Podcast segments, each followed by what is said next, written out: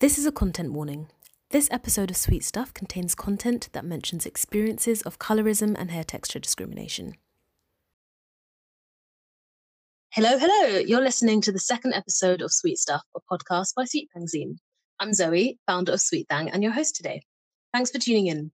Sweet Stuff will be bringing you black joy, conversation, laughs, radical ideas, and good energy. So if that's your jam, please stay tuned. I'm currently recording from the comfort of my bedroom today, clinging on to the hope that my neighbors don't decide to start drilling holes into the walls and the ceilings for the next 30 minutes or so. So uh, let's see how it goes. I'm so excited that I'm joined by yet another amazing guest for today's episode, Jamar Samuels from the Halo Collective. For listeners who don't know, the Halo Collective is an alliance of organizations and individuals working to create a future without hair discrimination, and it was founded by young members from the Advocacy Academy. The Halo Collective strives to be a revolutionary space in which Blackness is celebrated, which is incredibly inspiring and necessary. So, hello, Jamar. Hi. I love that intro. Sorry, I was listening and then I was zoning out, and I was like, "Wait, you're, you're, you're not listening to a podcast episode. You are in the podcast episode." yeah. Thank you for joining me today. Thank you for having me. Okay, so because I'm an English literature student, I love puns and wordplay. So we're going to play a quick game of Jawbreakers, which is basically a spin on icebreakers, but with a nod to the idea of sweet stuff because jawbreakers are sweets. And okay. I'm a bit of a nerd. no, I love it. All right. Question number one What's the weirdest thing you've ever spent money on? Oh, that is a question. Oh, oh, oh, I'm trying to think. I've spent money on a lot of things. Um, I might give you like one or two or three or four because I'm a weirdo. Okay, so it has to be somewhere between my ring light and it's like a big, huge ring light. And like my my sister's um partner came over and they were like, "This is a big ring light. Like this is professional." And it's like, I don't do professional stuff. Like I don't have a YouTube channel, so what's the point of having a ring light? It's between that and I'm obsessed with this um cards from this place called Hood Greetings, and they do like really cool like oh, these cards, and I don't like it's really like the lack of a better word, urban. but it's like legit amazing and it's so personalized. So like for example, one of the cards it says we go to we go together like bun and cheese. Uh, uh, like it's like relatable to like black young black British people. I'm reading one of the cards. It says "man like" on there, like, and you just give that to someone. Or, um, I know life must be tough without me. Stay strong, G. Like these cards are. Are they like proper greeting cards, not like playing cards? No, these are greeting cards like to give people on their birthdays and and, and Valentine's Day and yeah. So yeah. that nice. is that that that I guess the most random thing I can think of right now. Wow, I would actually really like to see those cards. I'm gonna keep that. I'm gonna put that in my notes. Okay, number two. Name one thing you wish was legal and one thing you wish was illegal. So these questions are very random. Ooh, one thing I wish was illegal is cigarettes. Um, yeah, I'm just not. I'm just not here for cigarettes. One thing that I wish was legal, I don't know. I might say weed. wow, contrast. Yeah. yeah, I know that sounds. This person just, I just know too, I just know too many people that have like smoked cigarettes and they smoke cigarettes in my face and it just smells really bad. And then I just know a lot of people that's in prison or being charged for possession or selling weed. And, mm. but I'm not here for that. Um, so yeah, nice. Controversial, maybe, but yeah, that's that's what I think. Number three, where is your favorite place in London? Oh, oh my god. Okay. A question. That's I'm so glad you're finding these hard because, like, they're meant to be jawbreakers. No, but you know, because it's like a part of me is like, I really do like some bougie places in London, but I'm gonna have to just stick out and say Brixton. I love me some Brixton. I love the like. I went to Brixton the other day to pick up something, um, like some candles and incense and that kind of stuff for my mom from this like this spiritual shop. And I kid you not, I'm standing there at a distance, you know, safe distance, whatever. Mm. and the lady in front of me is accusing the guy of robbing her money, like the person that's the, the guy that's serving, that's going to serve me. Like she said, she's like, I'm, I gave you 20 pounds. Where's my t- change for my 20 pounds? And she's like, check the camera, check the camera. And then like this I'm not gonna say crazy person, or crackhead because that's those two words are problematic. But like this person that's clearly mentally not okay started shouting and singing from a distance and then started walking up to us. And it's like, you know, those ones were like, they are talking to you, but if you don't engage, they're going to leave you alone. And I was like, I, and then I really had to say to myself, dang, I love that even in a pandemic and like a lockdown, Brixton is still providing like the, the consistency that I need in life. So yeah. Brixton. Yeah. You just, you just see madness all the time. Yeah. In London, I love it, but I'm, I'm here I'm, for it. yes, I'm here for it too. That's why I was just like, honestly, it lifted my spirits. And I'm like, Jamal, you are losing it if this is what's bringing you joy right now. But yeah. okay. Okay. Last one. I like this question because I think it's cute. Number four. Who is the funniest person you know? I know some funny people. I'm not gonna lie. I know some funny people. I know some funny. I'm gonna say my niece. She's four, and and the kids just the kids just she's just the funniest kid ever. Like we walk into my mom's shop, my mom owns a small Caribbean takeaway.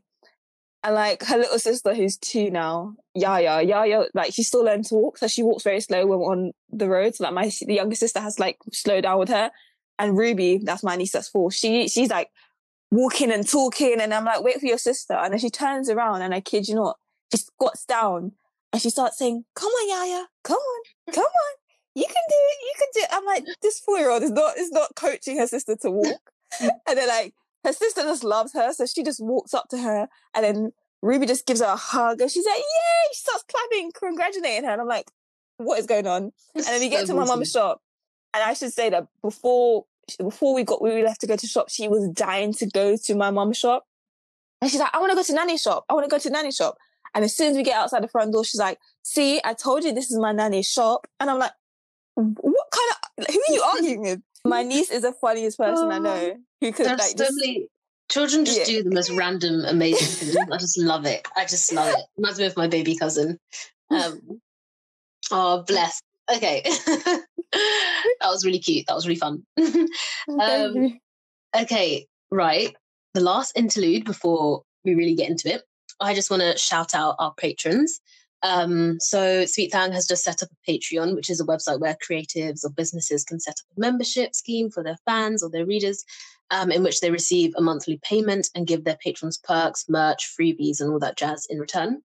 Sweet Thang has three memberships, starting from just three pounds a month. Um, I'm coming up with lots of exciting ways to engage and give back to our patrons, including cute merch, exclusive workshops, and free zines. Uh, so yeah, if you want to support, head to our website at sweetthangzine.com for more info. And of course, biggest hugs to our current pa- patrons and those who have made a donation through our Patreon.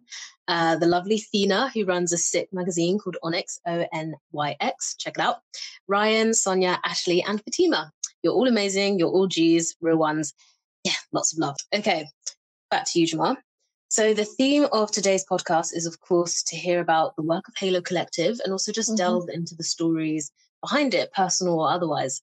Um, so I guess my first question to you is what does the Halo Collective mean to you and what's your role in this exciting journey? The Halo Collective is um, around 30 young people who have all gone through the Advocacy Academy. We're all black and we all have Afro hair, different, you know, textures and that kind of stuff. Um, and we all care about ending natural hair discrimination, Afro hair discrimination in the UK in like the truest like authentic, legitimate sense. Um, and, you know, again, somewhat in like the like structured professional getting information out of their way. Like that is through, you know, um, making schools and workplaces adopt the Halo Code, um, to say that they they're not here for Afro hair discrimination, through changing legislation, you know, um, so that like legally it's, it's illegal to um, discriminate against um based um against someone based on the texture of their hair, and also just to um changing the, the conversation and like the way we feel about Afro hair, whether you have it or not. Um, I, this is why I said you know about like when you said let's take a picture, I was like immediately was like let me cover my hair, but then it's like no, why should I cover my hair? My hair's in a protective style. I'm currently growing it back after cutting it off. Um, it my hair is very healthy. Um, you know, and like a sign of healthy Afro hair for me is, well, for me, because I have 4C, is like shrinkage. So my hair is very long, but I don't have to tell anyone that I prove that to anyone, especially in a picture. Um, so yeah, so take my head. And my mum loves to do weird, childish, reminiscent hairstyles on my head because I can't braid, so she, she can. And this is what I got. That's why I've got this one little squiggle at the front. And and I'm I'm rocking it. Like I go outside and you're gonna see my hair. And it's like it's it's messy because I do my hair routine every day to moisturize it and so on and so forth. And it gets messy in the process. And this is perfectly acceptable way of wearing my hair. Yeah, I like that. I like that a lot. And um, just as you were saying that, something came into my mind. Um, on Instagram, I saw a post recently that it was like, I think we don't have to go down this rabbit hole, but it said, um, I think we should move away from the idea of body positivity and um, move into into the realm of body neutrality of just like mm. we're just bodies like these are just yeah. bodies they don't have to be like um under the under the subject of this is desirable, whether it's from someone else's validation or your own, like we're just bodies. Um, yeah. And I think that could re- easily apply to hair, especially Afro hair, which is always under a lot of scrutiny and judgment and is, is very like politicized anyway. Like it's just hair. It doesn't yeah. have to look long. It doesn't have to be long. It doesn't have to be perfectly brushed or whatever. Like it's just hair. And I guess that's sort of a part of of the movement as well. It's kind of like whilst we're taking away um, the discrimination, we're also moving into the idea of just like, this is hair and it deserves to just be what it is. Yeah. um, I feel like, I feel like in terms of, I don't want to say in terms of everyone with Afro hair, but put into like a perspective, it's like, what on like a, I don't know, a minus 50 or something like that. And like everyone else is on like 50 plus. So like we have to take it from minus 50 to zero, which is, you know, we no longer mm. hate our hair or see it as negative. And then we take it to 50 plus, which is just like, it's just hair and it just grows out ahead. That it's just different to yours. That that's that's literally it.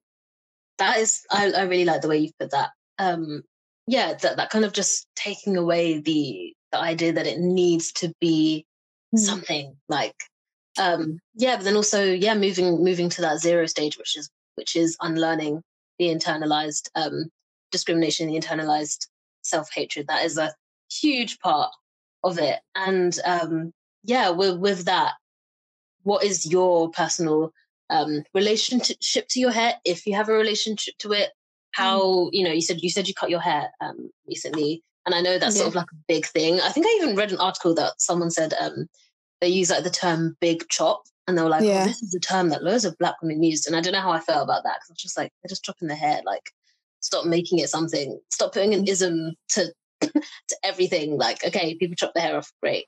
Yeah. But then also, you know, it means something to people as well. So that's also valid. But yeah, what's sort of your relationship? The funny thing is, I have this picture on my Instagram right now, and it's like me as a kid. And it's like, I've got the bubbles and it's the big plaits. I, I love it because I'm like, I'm to bring that back. So if anyone sees me with black bubbles in my hair, hair clips, just know I, I said it here. I'm bringing it back. Um, but um, so as a kid, natural. I was one of those girls that um got a perm or or um braids and that kind of thing. My mom was just like, "You have lovely natural hair, wear it out." And then I got to high school, and I should like point out that I went to high school in the Caribbean. Um, and you know, obviously, we're talking about like the the campaign and the work that we're doing is in is UK based and regarding like Afro hair discrimination in the UK, but that also exists in the Caribbean. Um, many people have been and continue to have a conversation around natural hair and like it being seen as unprofessional and unkept and the the, the, the was it the remnants of colonization um that exists in the Caribbean, but that's a whole other conversation for another time mm. if you want to have it. Um, but yeah, so I went to high school and having there was like I was in an environment where like perming your hair or creaming your hair was like the thing to do if you had 4C hair. Um, I saw it as like a form of like adultification, like mature, maturing, like having a ponytail or being able to flick my hair like a white girl kind of thing. And I was obsessed, and my mom was like, "No." And by the end of my um, year seven, my dad finally agreed. My mom permed my hair, and I was perming my hair, and I went into like this deep. Well, my my journey to activism comes from my experience of colorism and hair texture discrimination, which is why this campaign is so important to me. Um, I was bullied for being dark skinned. I was bullied for the size of my lips, the size of my nose, and um, texture of my hair. And that's one of the reasons why I permed it. And I remember like perming my hair and seeing new growth and like hating the fact that um I had no growth, and I was like, I was super religious at the time, so I was praying to God that you know I'd one day wake up and have straight hair, like the perm would just like be permanent. Um, and then um, my hair started to fall out because obviously perms break your hair and that kind of stuff. And then I started to just like go, delve into this process of like deep self hate. Um, you know, bleaching my skin amongst other things, but like we're talking about hair today. Um, so then yeah, everything's yeah, interlinked. yeah. So. Um, so I was just in this deep process of self hate, and then I came back to the UK at sixteen, um, partly because my grandfather um was sick. He had a stroke, and he still can't talk with his right hand to this day. Um, so my mom's just part time care, and I assist her in assisting him. Um, but yes, I came back and I don't know what that, that came over me, but I was like, I've always been obsessed with like changing the way I look and like looking different and like, you know, seeing someone that knew you as a kid and be like, who is that? Is that, is that Jamal kind of thing? That's always been like a obsession of mine, which is why I kind of wanted to perm my hair in the first place, along with like, that deep self hatred and that kind of stuff and wanting to be white. Um, but I was like, let me go natural. I was like, let me go natural. And I, I remember like I had bleaching cream in my drawer. Um, in like the bottom drawer and the back. And like, I remember like, I remember just leaving it there for a really long time. And then one day when I was like changing out my clothes, because again, I'm obsessed with that change and growth, I just threw it out. Um, and even though I live like in like really close to Brixton and, and the natural hair shops have all the same stuff that I, that I could use to like create a skin bleaching concoction and keep going. I just didn't. And then, and the fun thing is, even though like bleaching my skin was like the, I guess somewhat the extreme part of like my self hate journey, or my self-hate story, um, it was actually hair. Now I think about it, hair that's kind of like saved me. So I went mm. natural and my mom refuses to let me, refused to let me do the big chop. She was like, you know, great hair. So I had to teach myself about transitioning hair, how to take care of it and that kind of stuff. I started experimenting with like braids and twists and that kind of stuff, um, braid outs, twist outs and that kind of thing. Um, and I was watching natural hair videos and there was a lot of African American women talking about like hair and it, it, was a lot. I can't lie, it was a lot of. There weren't that many 4C um, textured women, and I thought I was gonna come up with a nice, like, nice curl pattern kind of thing. And I remember, like, I eventually got to the point where like these black women were saying, "Love your hair, it's your hair," and I remember, your hair's not like my hair, and I was like, "This is." I found that to be revolutionary. And I was thinking about this yesterday because I was watching Toni Morrison's, um, I forgot it's called, but like I was watching um, a, a, documentary about her life with interviews and about her work and that kind of stuff. And she was talking about how like her grandfather used to boast about how he read the Bible five times from from cover to cover. Um, and she was like, why didn't he read anything else? And in the time which he was born, like reading was wasn't allowed. So, so that's why he only read the Bible, and that's why you know. And she said that was like a revolutionary act for that. And she basically said, I'm paraphrasing, but that's that's a revolutionary act for that time. And I know mm. it sounds very simplistic, but for a black woman to tell me that love yourself, love your hair, your hair is your hair, that was revolutionary for me at that time. Um, so that blew my head off. I was like, whoa, love myself. And then I just started to learn about colorism, hair texture discrimination, you know, the history of like black people, in particular black women being taught to hate their skin color, hate their hair texture, hate their features and like their body structures and that kind of thing. And then like, you know, the rise of like cultural appropriation, a non-black woman does it. And all of a sudden it's fun, fantastic. And around that time that that that that happened, um, what also happened was a Kylie Jenner lip challenge. Um, and obviously I have full lips. I mean, I was told growing up my lip is long like a mango skin peel. So I was just like, okay, cool. So Jamal with big lips gets bullied for it. People out here trying to mimic big lips. And I remember one of my friends telling me, you should, we should, you should do the challenge. We should all do it. And I'm, I was saying, if I do that challenge, you guys are going to laugh your heads off at me because you're going to be like, why is Jamal's lips so damn big? Um, and then that's the, that around the time is when I applied to be on the Academy. And at that point, you could probably tell I was building up a lot of anger, frustration at the, the, the hypocrisy, the double standards and that kind of stuff. Other stuff as well, just general sexism and racism that I was experiencing.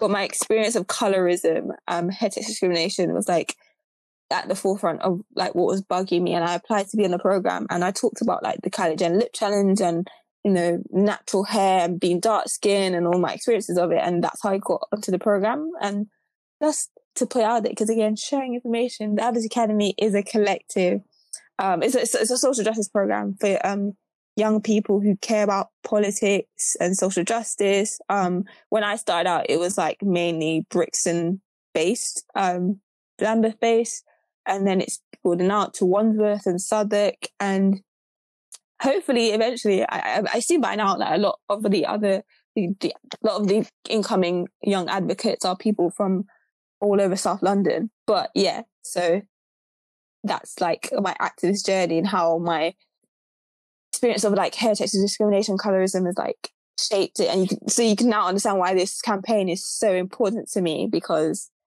this is my experience, this is my life. And I can delve into like the, the, the sixth form experience because that one, that's the one that really pissed me off because I went to sixth form predominantly white and Asian people. And the, and those are the people, I'm not saying I had, it sounds really bad, but I had to be friends with them because there was no, not many black people there.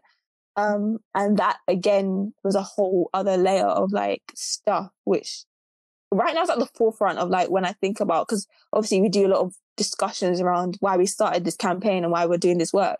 And I think about the, the, the, the, the two experiences I had of like people always commenting and having something to say about my hair. And also t- when I would talk about like, why you guys always talking about my hair? Why is Afro hair such a, such a topic of discussion being told, it's just hair. It's like yesterday you're gonna stick your hand in my hair, tell me my hair's really dry, and call me Shaniqua or something like that. And today when I talk about the black woman that got rejected from her job because of her braids, it's just hair. I found it to be the most frustrating experience ever. Yeah, yeah. Thank you for sharing that. Mm. Um, yeah, there's just so much that mm. we, we could literally talk for the entire day about the politics of of hair discrimination and colorism and how both of those are very, very interlinked. um, yeah, I mean, the work of the Advocacy Academy sounds amazing. It's so mm. great. The idea of getting young people who are interested in, in politics to actually make moves um, with their ideas and stuff. Um, but I just wanted to say, like, I completely, I can relate to to some of those experiences um, growing up my relationship to my appearance, to my hair, it it all kind of just like seems because I've been going on um, my own personal journey of like self love and un um, and unlearning um, internalized racism from about the age of like 14. I think 14 was when I like had a hits blunt moment and I was just yeah. like, oh my God, intersectional feminism. Wow, white supremacy. Like that I, I can definitely say for, mm, at the age of 14 that was when things really um changed but yeah like as a dark skinned uh black girl i always sort of like you know i had to go through that period of navigating my like general reality as a dark skinned person and knowing what that meant in terms of how people saw me mm. um but in, in like every single realm there was like the like in the realms of like desire mm. and um, seeking validation from other people, that realm, but then also just not being represented yeah. in things that I would watch.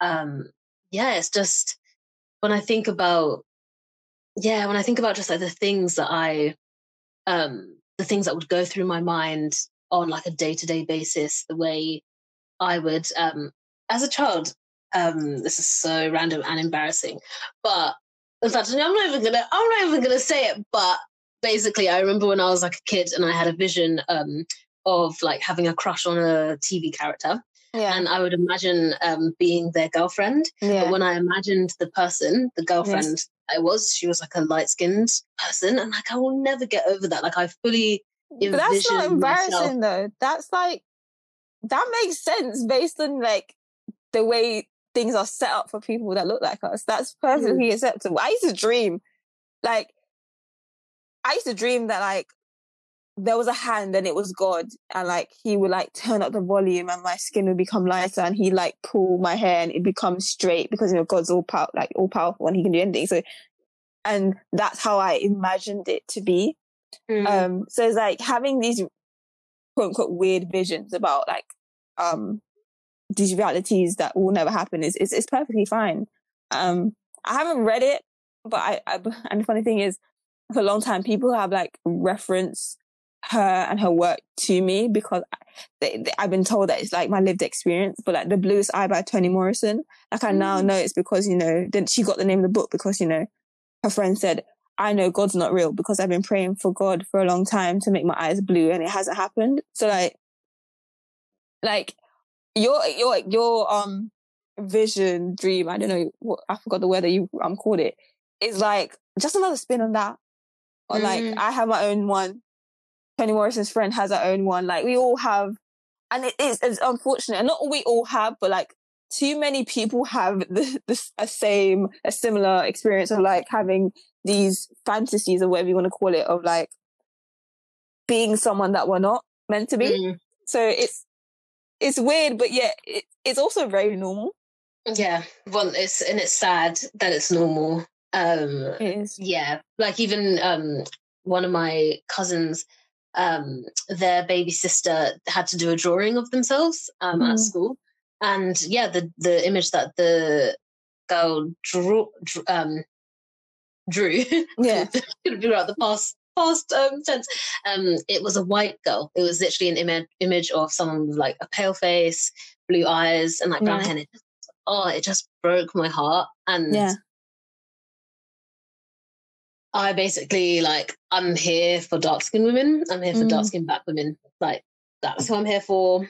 And um, starting from the a very very very young age. Um, mm and because it's just so important. The fact that that psychological thing has taken place at such a young age it's just it really fascinates me. Um yeah and in terms of my own personal journey with my hair i i don't know. I mean i, I got extensions when i was um like we were living in brunei um which is in southeast Ooh. asia um, yeah, we'll there. just casually just say, yeah, um, but it was for like it was for three years, so it wasn't like my whole entire childhood, but it was a significant chunk. Um, so I, I really don't know where she got those braids from. Like, did she have to get them like ordered them from the UK? I have no idea. Maybe I'll ask her. But that was sort of the first time, and then sort of just throughout secondary school, I would just go from having like twists or extensions, da, da, da, and it wasn't until uh, like year 11 that I finally got um, Afro natural braids, which yeah. is just braids, but they look different to the um, expressions twist. They're kind of like a more um, coilier texture. I personally just preferred, preferred them. Um, and I was just like, wow, I love this. And so I literally just, me and my sister, we would have those braids basically for the next five years. and, um, and then it sort of like dawned on us that these braids that we have, these extensions, which mm. like I love them, they kind of just look like natural afro hair. So like why didn't I just grow out my hair or like lock my hair? Um, you know, like not yeah. Yeah. Um because obviously like it, it is easier to deal with your own hair kind of sometimes like the the whole like doing the braids i would do them myself um and i sort of mastered the art of of putting in extensions and braids myself like really easily um, but it just kind of like got to a stage where like my edges were um, kind of being pulled back too much, and I really just had to think like, how do I want to take care of my hair? I really yeah. want to. I really want to do something with my hair where it's actually healthy. Um, and I'm kind of getting sick of this look. so I just we both decided to um, lock our hair. Um, so I locked my hair last year, April 2020, in the midst of um of lockdown. Yeah. And yeah, I could not be more like ha- I feel like I've gotten to a point where like I'm really in love, like truly, truly in love with my hair. Um, and um, it's just it's a really beautiful feeling, basically. Um, yeah, that's sort of my journey, but it it, it wasn't really. Um, I would say that in terms of even though they they both um, intertwine intertwine with each other. So like my experiences of colorism, internalized um, self hatred of my skin color, yeah, that versus my hair, I would say that I felt um, a, a, a, larger connection to that my experiences of colorism rather than like my hair discrimination. Yeah. Um, um, so I'm kind of just at a point where I'm just like I'm fine with my hair. I'm also very very comfortable in my skin and love my skin. Um, but you know those wounds are like you know they're not something that they're not wounds that disappear at all. So um, I do kind of use still have to give myself, my inner child, like a lot of care and tenderness whenever I do sometimes slip into a mode of self hating. Um, and I don't even know where I'm going with this, but that's basically kind of a very, very brief um, example of my experience, my personal Mm. journey with um, my hair. And yeah, You said something really interesting to me. You said that you relate more to your experience of color. Well, you your experience of colorism dominates more than your experience of hair texture discrimination. And I think, I mean, I'm just throwing out possible reasons why, and this applies to me. I just think it's because we've we've now gotten to a point where we can um we can manipulate our hair to look the way the ideal way. You can't. I mean, there's no- I'm in a safe way because like you know perming and using a hot comb and straightening i mean the burns oh lord the burns but like wearing a wig or weave i mean especially if you, you especially in like you glue it properly it's a very it's now a protective style so it's like Mhm. this is a way to conform in such a safe way and i don't want to be seen like i'm bashing um like wig people that wear wigs and weaves i don't i, I really wish i could and makeup's as well. On just to go off on a tangent, I really wish I could wear wigs, weaves, and makeup. Um, but it's just not for me, and I, like, I just, I just can't. I just don't feel like myself. Um, and I, I don't want to sound like, oh, I'm a natural. For shame on you people, um, because a, a key part of the campaign is like we don't want to exclude, um, persons that wear wigs and weaves. You know, it's like it's a protective style. Um, as long as you're not doing it out of self hate do what you want with your hair. Do you know what I mean? Um, I mean, I mean, you make it a point of the campaign because we know that like there's a lot of people, I and we can we can talk about this in a minute, but like there's like there, there's there the love for the natural for natural hair is is so limited, and if you don't fit within that box, ugh, they don't care. They don't care that you're natural. Um, you know, they they shift their focus to the person that's wearing a, a, a wig or a weave. So um, but yeah, I think because we can manipulate our hair in a in a safe sense and somewhat beneficial sense to look like look look, like the ideal, that that's why our experience of colorism is probably dominating more because you know you can't manipulate. I mean, obviously filters um and makeup exist, but like you can't safely mimic your skin tone for when someone sees you in person. I mean, unless you're standing, unless you're walking around with a ring light, like constantly on you, there's there's no way to do that. And I think that's I think that's why, um, that's such a key thing. Also, on the um, on me cutting my hair. So, and this uh, so this is what I meant by like so, I went natural. You know, I discovered like the natural hair community and like people who advocate for that kind of thing. And then I found like somewhat hotepish like spaces of like Nubian queen, natural queen, all that kind of stuff. And you know, when you're low in your self esteem and you that you're insecure, you, you you soak up weight, like you soak up where you can get it. Know? Um and I remember I, I recall, and it still happens where like if I got outside with my hair cane rowed back like this, I will I can walk past ten black people. Don't don't nobody give a you know, no one don't care. But if I walk out with Afro, yes, natural beauty, Nubian queen, empress, sister. Sister. Do you know I mean? The, the whole shebang. And it's like, but why didn't I get it when my hair was in a protected style? And it's like, because, you know, acting like I'm dressing up, like I'm, I'm dressing up as I'm Angela Davis or something like that, you know, Black Panther type vibes is the only way in, in which I can be um, deemed attractive and in, in the natural hair sense or like so and like even like this like the only way in which um I I genuinely the only way in which I could get a compliment with my hair cane rowed back like this is if it was down it like down to my butt. Yeah, super duper long natural black hair. Wow. Um, so I when I I remember being in at university and I'd walk around campus and I'd walk around with my afro out, a twist out. You know, I was known for just not combing my hair. Like, it, you know, you're gonna see this natural hair and you're gonna you're gonna take me as I am. And I remember just like I think it- it was it wasn't a blog for me. It was a video, and I think it was women in general. But um, one of my favorite individuals, Liv Little, the founder of Galdem, she was in there, and she and a lot uh, someone else like basically said, and I'm paraphrasing, but like once you cut your hair off, you can't hide your face. Kind of like you have you're gonna see the face. You're gonna see the person's face. There's no because mm. with especially with black women, the way we can change our hair, like you know, you know, you see those videos. It's like, oh, he wants to see other people, and it's like wig, braid, short hair, pink, this color, red. You know, like the way you can look different with a hairstyle. But when you cut your hair off, it's just your face. And for someone like me, where it's like, you know, um, I hated the size of my lips. I hate the size of my nose. I hate how big my eyes are and how piercing they can be and that kind of stuff. Um, I hate when my skin breaks out. Um, I was like, I need to do this. So I cut my hair off.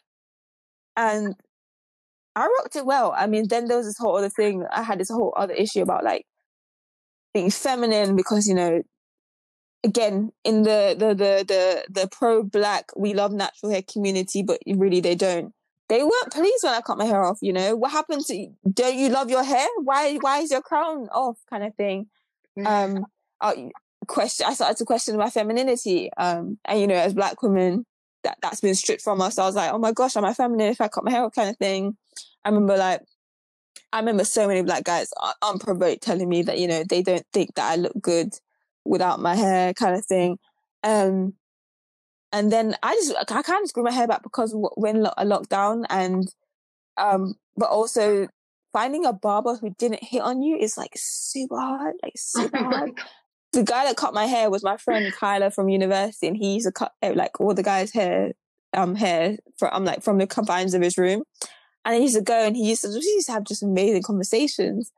Um, I'll never forget like when he called was cutting my hair for the first time because I, I met him like three months before and I was like, I want to cut my hair. And he's like, yeah, yeah, yeah. And I finally sat down and then he cut the back and he's like, Are you sure you want to do this? I'm like, yeah. And then I remember he was like, yeah, this is going to work. And then he cut it and it's just like, you know, like I love it. Um, but I just love the experience of going to speak, see him because we have amazing conversations about so many things and that kind of stuff.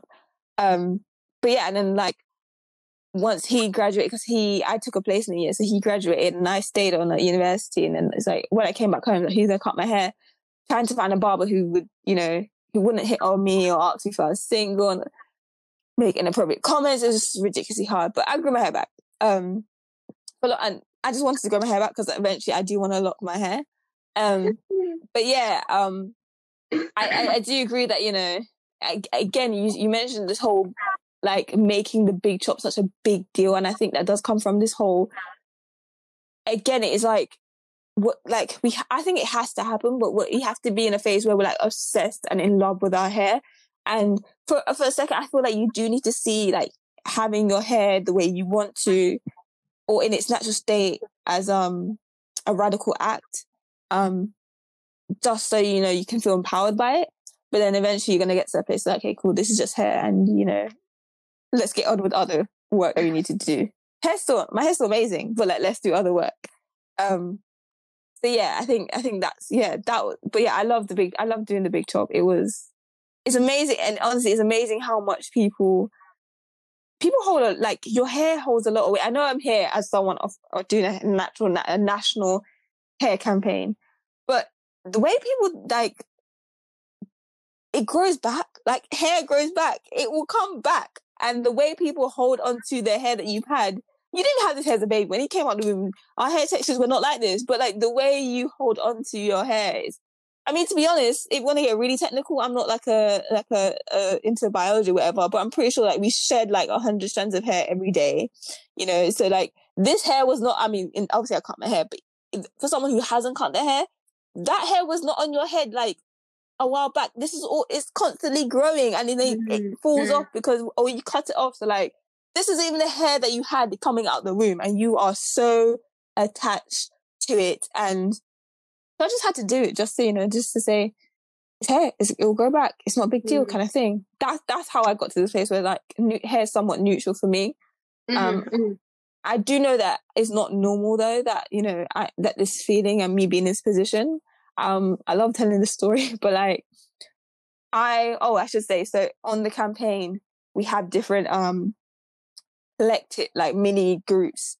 Um, and there's like the media team who handle social media and like any media opportunities come through, they handle it and they promote it and they support it and that kind of stuff. There's the legal team where they look at the, these are people that, you know, want to look at the legislation and the law and think about how to change it and who to talk to I think there's a research team that's doing research into like interviewing black people about the experiences of hair, the discrimination, that kind of stuff.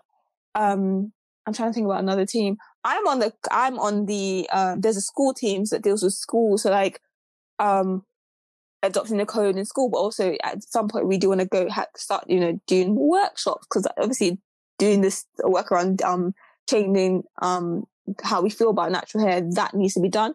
I my collective, the coalition collective, is we work with basically just people, just movers and shakers, and people we think that should be a part of this conversation we're having because you know we can acknowledge we're not the first people to do work around natural hair or, have a conversation around natural hair. You know, there are people who there are blogs, you know, like Gal Dem or Black Ballad, and they have they they have people who've written articles about natural hair. They have a following which, you know, will bring us to a wider platform. So we handle like that area, but we joined in with workplaces where it's like literally, and I think just, just somewhat along with schools, this is like the big one where it's like people are getting rejected for jobs because of the texture of their hair, their hair sound, which is absolutely ridiculous.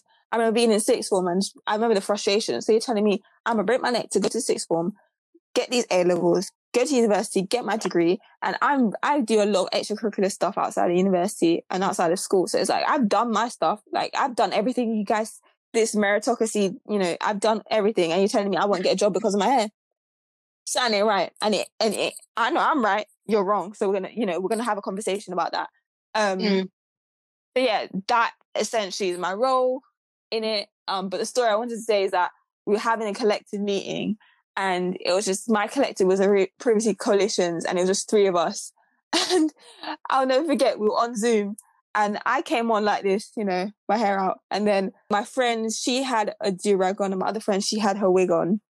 And then at some point in the call, like it just becomes a conversation about just how, how over life and how like bummy we're being. And then like then she's like, Oh yeah, I flung on my durag because of this call. And my other friend's like, Oh, I flung on my wig because of this call. And I'm like, I couldn't be asked. I mean, I know you hmm. people, you guys are my friends. And I said, Hold on, hold on, hold on.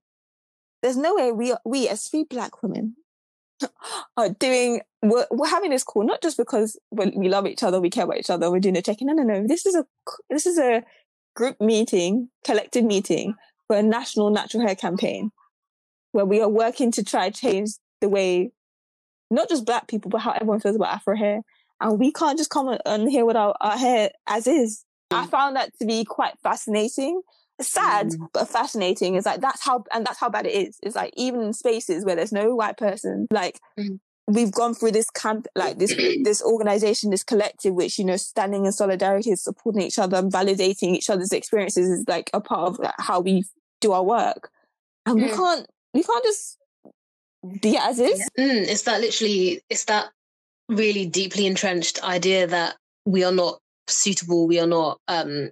If you mm. want to be deep, we are not worthy as we just are. We yeah. can't just show up um and yeah that that that goes really far back, even into like the colonial ideas about um, about blackness not being um, not not being normal enough. Yeah. For it to just be, for it to just exist, it's sort of like, no, this is uncivilized. This is messy. We have to fix ourselves. We have to neaten ourselves up um, to be able to assimilate to, yeah. you know, you know what what um what people and what ideas um, we were taught to assimilate to um, mm. as the mode of normality. Um, yeah, it's just we, we always have to think: Should I do this? Shall I? Shall I fix this? Shall I cover this? Mm. What the hell? and um, yeah, you basically answered um, my my last question, which was literally just, "What is your vision for a world without hair discrimination? Like, what does it what does it look like?" Because we've basically just uh, mm. discussed the whole idea of like neutrality that's what it looks like yeah um if yeah if you'd agree yeah it's it's that kind of um we don't have to show up in a way that's neat because the the um the boundary the that kind of um spectrum of neatness um versus messiness that was made to exclude um black people yeah. um so we can't really we can't really assimilate to a, a system or a blueprint that wasn't catered for our own like liberation in mind. Um, so, and a way to, for me, like a way to get rid of that is to move into the into the um, the idea of neutrality. Like, no, I'm just here. Thanks. Like we're all just here to vibe. We're, li- we're literally human beings that were only here to vibe on Earth. Like we weren't meant to be doing all of this madness, and unfortunately, that's just what capitalism and white supremacy and like the mess of um, human civilization has done. Um, Do you know what? I was watching an interview with like Angela Davis and Michelle Alexander because I just I'm just in love with both of them. Um, and basically, they um Angela said something which I found to be quite sad, but also um, I found I I I find it quite pleasing, and I've I've I've accepted that this is she's actually right. There's always gonna be there's always gonna be something to fight for. There's always gonna be something to fight for. Um, the, you know, there's been fights that have happened and quote unquote won, and there's fights happening now, and there's going to be new fights coming about. Um, I think she talked about, I think the example she gave was like back in her day, like disabled rights weren't like a, on a hot topic as they are now, that kind of thing. Um, um, so yeah, there's always going to be something, there's always going to be something to fight for.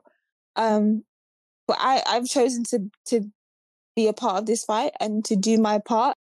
I like that, but it also kind of makes me sad because it's just like I wish mm. there wasn't a cause to have to be um, an activist or something oh. to be fighting against something. I wish we could all just we could all just get along. No. From? from Mean Girls. That's my film. Not just because my last name is Samuels yeah. and I love Aaron Samuels, but my birthday is October third. Stop! Wow. every the chosen one. You're, you're literally year. the chosen one. Like, you don't have to tell me happy birthday. I'm just here for them. It's October 3rd. I love that. I love I love this. This is such a perfect note to end on. Just vibing over Mean Girls. Love it. Um, but basically, I think we've had such an amazing conversation today. And yeah, thank you. Even though yeah. we could honestly talk for hours on going into the depths of of hair discrimination and colorism. Um, but we're gonna keep it short today. And yeah, I've really, I've really learned actually um, a lot of things um, with this, and you've given me some great names um, of organizations and also books. Just hella recommendations. I'm really happy.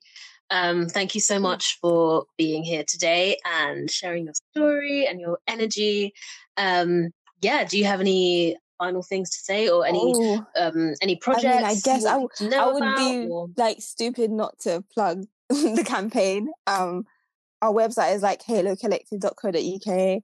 Um, our Instagram and I believe our Twitter is the same, which is the Halo.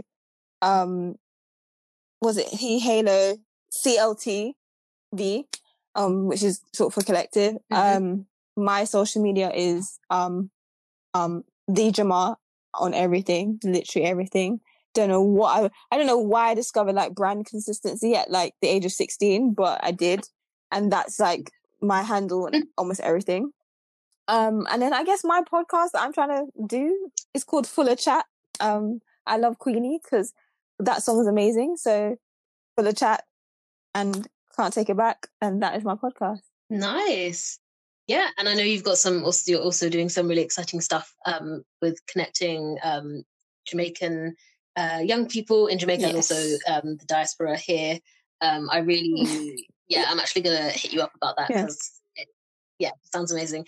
Basically, everyone just follow Jamar because they're doing bits and bobs. Okay, well, in like, I don't have a script for how I end these episodes. Yes. I just love embracing messiness. Do you know what I mean? So I'm just going to say thank you so much. Um, tune in again at some point and for more exciting conversations and just good vibes. And I'll see you in the next episode. Bye.